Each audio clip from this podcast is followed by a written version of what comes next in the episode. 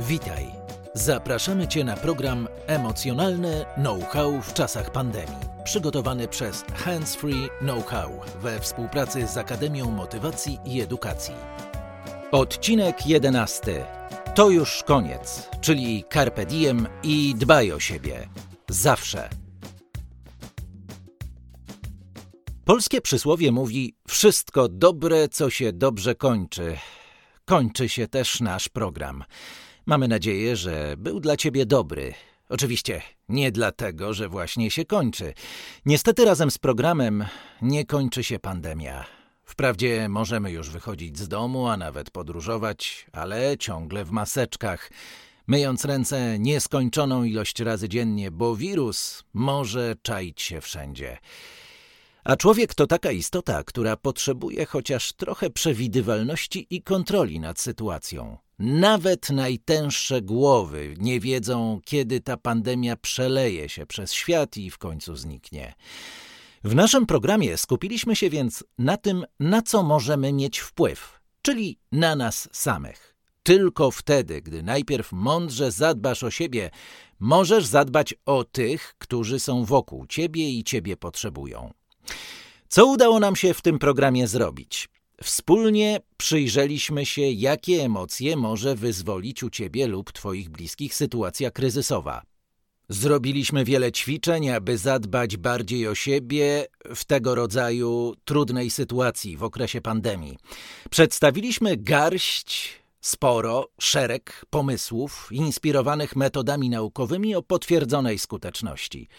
Zaproponowaliśmy elementy dialogu motywującego i terapii poznawczo-behawioralnej, polegającej na pracy z myślami, emocjami i zachowaniami, a także ćwiczenia z zakresu D B T i A C T, głównie związane z uważnością i relaksacją.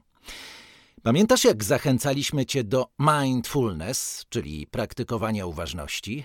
Wiesz, dlaczego tak nam na tym zależało? Ano dlatego, że coraz więcej badań, również badań z użyciem rezonansu magnetycznego, wskazuje, że medytacja zmienia strukturę i funkcjonowanie mózgu. Zmienia w ten sposób, że poprawia jakość procesów poznawczych, takich jak uwaga, pamięć, jasność myślenia i samoświadomość. Zmienia też nasze odczuwanie, przez co jesteśmy bardziej życzliwi, troskliwi i empatyczni. Jak myślisz? Warto praktykować uważność? My uważamy, że warto. A to jeszcze nie wszystko. Mindfulness zmniejsza aktywność mózgu odpowiedzialną za stany pobudzenia emocjonalnego. A co to znaczy dla ciebie? Mniej niepokoju, wrogości, zamartwiania się i impulsywności. Więc tym bardziej warto pamiętać o uważności. I ją praktykować oczywiście. W jednym z pierwszych odcinków poznaliśmy koncepcję tak zwanego mądrego umysłu. Pamiętasz? Wiesz już, że najczęściej tak jest, że jak emocje dochodzą do zenitu, to nasze myśli i zachowania, no, mówiąc oględnie, nie pomagają. Czasem robimy rzeczy, których później żałujemy. Dlatego, kiedy pojawiają się te silne emocje, nie warto reagować od razu, automatycznie. Niby to wiemy, ale nie reagować automatycznie, to znaczy co zrobić? Najlepiej stworzyć przestrzeń, żeby pozbyć się tego wszystkiego, co zaburza ogląd sytuacji. A konkretnie, jak to zrobić? Już Ci mówię, tu sprawdzi się metoda cztery Z, cztery razy Z, a przedstawię Ci ją w czterech krokach, czyli gdy pojawiają się silne emocje, krok pierwszy, zatrzymaj się. Tak, chodzi o fizyczny bezruch. Możesz krótko skupić się na własnym oddechu. Krok drugi. Zauważ, co w ogóle się dzieje na zewnątrz i w twoim wnętrzu. Krok trzeci. Zastanów się, czy twoja automatyczna reakcja będzie pomocna, czy niepomocna. Krok czwarty.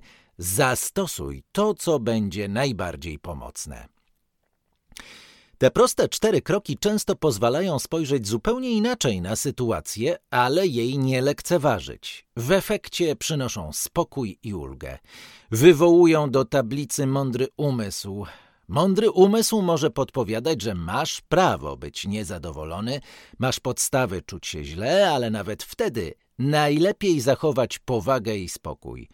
skupić się na dialogu z mądrymi ludźmi, na dalszym dialogu z mądrą częścią twojego umysłu. No ale co zrobić, skoro my, ludzie, mamy tendencję do skupiania się na rzeczach trudnych, a mniej zwracamy uwagę na to, co dobre i pozytywne? Z kolei w sytuacjach trudnych często jesteśmy tak zajęci rozwiązywaniem i naprawianiem problemów, że zapominamy przystanąć i skoncentrować się na tym, co przyjemne. I to nie dotyczy tylko nas, Polaków. Odpowiadając na pytanie, co zrobić, ucz się dostrzegać to, co pozytywne. Ciesz się chwilą, czyli carpe diem, i bądź wdzięczny za to, co masz. A jak to zrobić? Można się tego nauczyć. Są na to techniki i sposoby. Jeden sposób to obserwowanie siebie z przesunięciem punktu ciężkości ze strony negatywnej na pozytywną. Co to oznacza? Wyobraź sobie, że skrzętnie i metodycznie wyłapujesz problemy. Wciąż wypatrujesz własnych błędów, szukasz potknięć i wszystkie potknięcia dogłębnie analizujesz i wyolbrzymiasz. Jak już ich kilka uzbierasz, to robi się z tego koniec świata, katastrofa w twoich oczach. I to jest obserwacja siebie od strony negatywnej. Takie zbyt surowe spojrzenie na siebie sprawi, że w pewnym momencie zamkniesz się na swoje możliwości i pewnie stwierdzisz, że nic ci nie wychodzi i zaczniesz funkcjonować jeszcze gorzej. Właściwie już tylko fatalnie. A teraz wyobraź sobie, że skupiasz się na tym, w czym jesteś mocna, mocny. Robisz listę swoich małych, osobistych sukcesów, doceniasz każde swoje powodzenie, każdą próbę, wysiłek zrobienia czegoś dobrego. I kiedy próbujesz coś zrobić i ci się nie udaje, myślisz o sobie tak: już tyle razy próbowałam, to znaczy, że mi zależy. Albo tak: jak czegoś bardzo pragnę, to chociaż to jest trudne, nie rezygnuję. Nie odpuszczam i idę naprzód. To jest obserwowanie siebie od strony pozytywnej. Taka postawa mobilizuje i szybko zauważysz, że masz i siłę, i ochotę, i aż rwiesz się, żeby dawać z siebie jeszcze więcej, jeszcze więcej robić dobrego. Oczywiście samo przekonanie, że warto coś zmienić, nie zawsze jest wystarczające do zmiany. Potrzeba wewnętrznej wiary w sukces. Znakomity amerykański psycholog Albert Bandura zwrócił uwagę, iż podstawowym wyznacznikiem zmiany jest poczucie własnej sprawczości, a więc przekonanie, że potrafię zachować się w określony sposób lub wykonać określone zadanie. Niezbędne jest więc budowanie nadziei i optymizmu, ale też skupienie uwagi na pozytywnej perspektywie. Na przykład: jestem w stanie pozbyć się problemu, wiele rzeczy mi wyszło w życiu, więc i z tym pewnie dam radę. Mamy nadzieję, że metody zaproponowane w naszym programie pomogą ci wybrać swój własny sposób radzenia sobie z emocjami. Sposób, który po prostu będzie ci najbardziej pasował i najlepiej się sprawdzał w twoim przypadku. Przy okazji, bądź tylko uważny, by nie wpaść w pułapkę wybierania, przebierania, poszukiwania kolejnych pomysłów, tych jeszcze lepszych czy jeszcze nowszych, bo na to wybieranie, przebieranie, roztrząsanie, co wybrać, pójdzie tyle energii, że nie wystarczy jej już na to, żeby poradzić sobie z emocjami.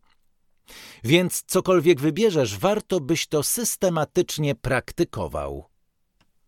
I kiedy próbujesz coś zrobić i ci się nie udaje, myślisz o sobie tak: już tyle razy próbowałem, to znaczy, że mi zależy. Albo tak: jak czegoś bardzo pragnę, to chociaż to jest trudne, nie rezygnuję, nie odpuszczam i idę naprzód. To jest obserwowanie siebie od strony pozytywnej. Idealnie będzie, jeśli włączysz osobistą dyscyplinę. Dyscyplina to nie kara, ale pewne granice i ograniczenia. Wiąże się z pewnym rytmem, a efekt jest taki, że stajesz się kimś lepszym, sprawniejszym, bardziej uważnym na to, co dzieje się w twoim życiu. Dyscyplina to naprawdę coś ważnego. Pozwala na realizację celu, trzymanie się planu i własnych pragnień. Jak podkreśla Cesar Millan w swojej książce pod tytułem Zaklinacz psów, Dyscyplina, zasady, granice i ograniczenia dotyczą każdego gatunku na naszej planecie. Ptaki są zdyscyplinowane, delfiny są zdyscyplinowane, wilki są zdyscyplinowane. Nie tylko wtedy, gdy polują, ale także kiedy się przemieszczają, bawią i jedzą. Nie kwestionują dyscypliny. Dyscyplina jest jak D N A. Dyscyplina oznacza przetrwanie. Strona dwieście jedenaście. I podobnie jest z nami. Natura ludzka uwielbia rytm i nawyki. Jasne, to wymaga zaangażowania, czasu i wysiłku. Nie ma co ukrywać, zaproponowane przez nas ćwiczenia wymagają determinacji i dyscypliny. Ale ostatecznie to wszystko może okazać się bardzo satysfakcjonujące i niezwykle owocne. Czasem może nawet ratujące życie. Pamiętaj jednak, że to normalne, że w sytuacjach kryzysu jedni radzą sobie lepiej, inni gorzej. Niektórzy mogą potrzebować wsparcia psychologicznego, aby uporać się ze stresem. I dlatego po każdym odcinku była informacja, gdzie można szukać pomocy, gdybyś takiej pomocy potrzebowała. I dlatego po każdym odcinku była informacja, gdzie można szukać pomocy, gdybyś takiej pomocy potrzebował. Gdyby twoje samodzielne sposoby radzenia sobie okazały się niewystarczające. Tak samo dzisiaj. Pamiętaj, że jeśli czujesz, że potrzebujesz wsparcia, to warto zgłosić się po profesjonalną poradę. Rozmowa o emocjach i przeżywanie ich to dobry sposób, żeby poradzić sobie z sytuacją, która czasem wydaje się nas przerastać. I nawet nie musisz wychodzić z domu. Rozmawiać możesz przez telefon lub online. Wtedy możesz przejrzeć to wszystko, co już umiesz, co masz. Wszystkie narzędzia, sposoby, które pomogą ci przejść ten kryzys oraz czego możesz się dowiedzieć. Co możesz jeszcze poznać, żeby poradzić sobie ze stresem. Wiele placówek, które w ofercie mają psychoterapię i wsparcie, wyszło z taką akcją i oferuje swoją pomoc w ramach tzw. taniej terapii. To element solidarności. Jednym z takich miejsc jest A M I E, gdzie będziesz miał dostęp do szeregu wysokiej klasy specjalistów, którzy chętnie ci pomogą. Więcej informacji znajdziesz na handsfree.pl ukośnik poradnia A M I E. Podsumowując, przypomnijmy trzy ważne założenia, jakie przyświecały temu programowi. Po pierwsze, w sytuacjach kryzysu naturalną rzeczą jest przeżywanie dużych trudności, co jest całkowicie normalnym stanem. Możesz mieć spore wątpliwości, kiedy rozważasz, co robić i jak najlepiej sobie pomóc. Być może na odpowiedź trzeba będzie trochę poczekać, ale nie szybkość tu jest najważniejsza. Istotne, by była ona w zgodzie z tobą i z tym, co jest dla ciebie ważne. Po drugie, każdy człowiek, jak ty i ja, posiada w sobie dobre i złe cechy, silne i bardziej wrażliwe punkty, mocne i słabe strony. I zawsze mamy wybór.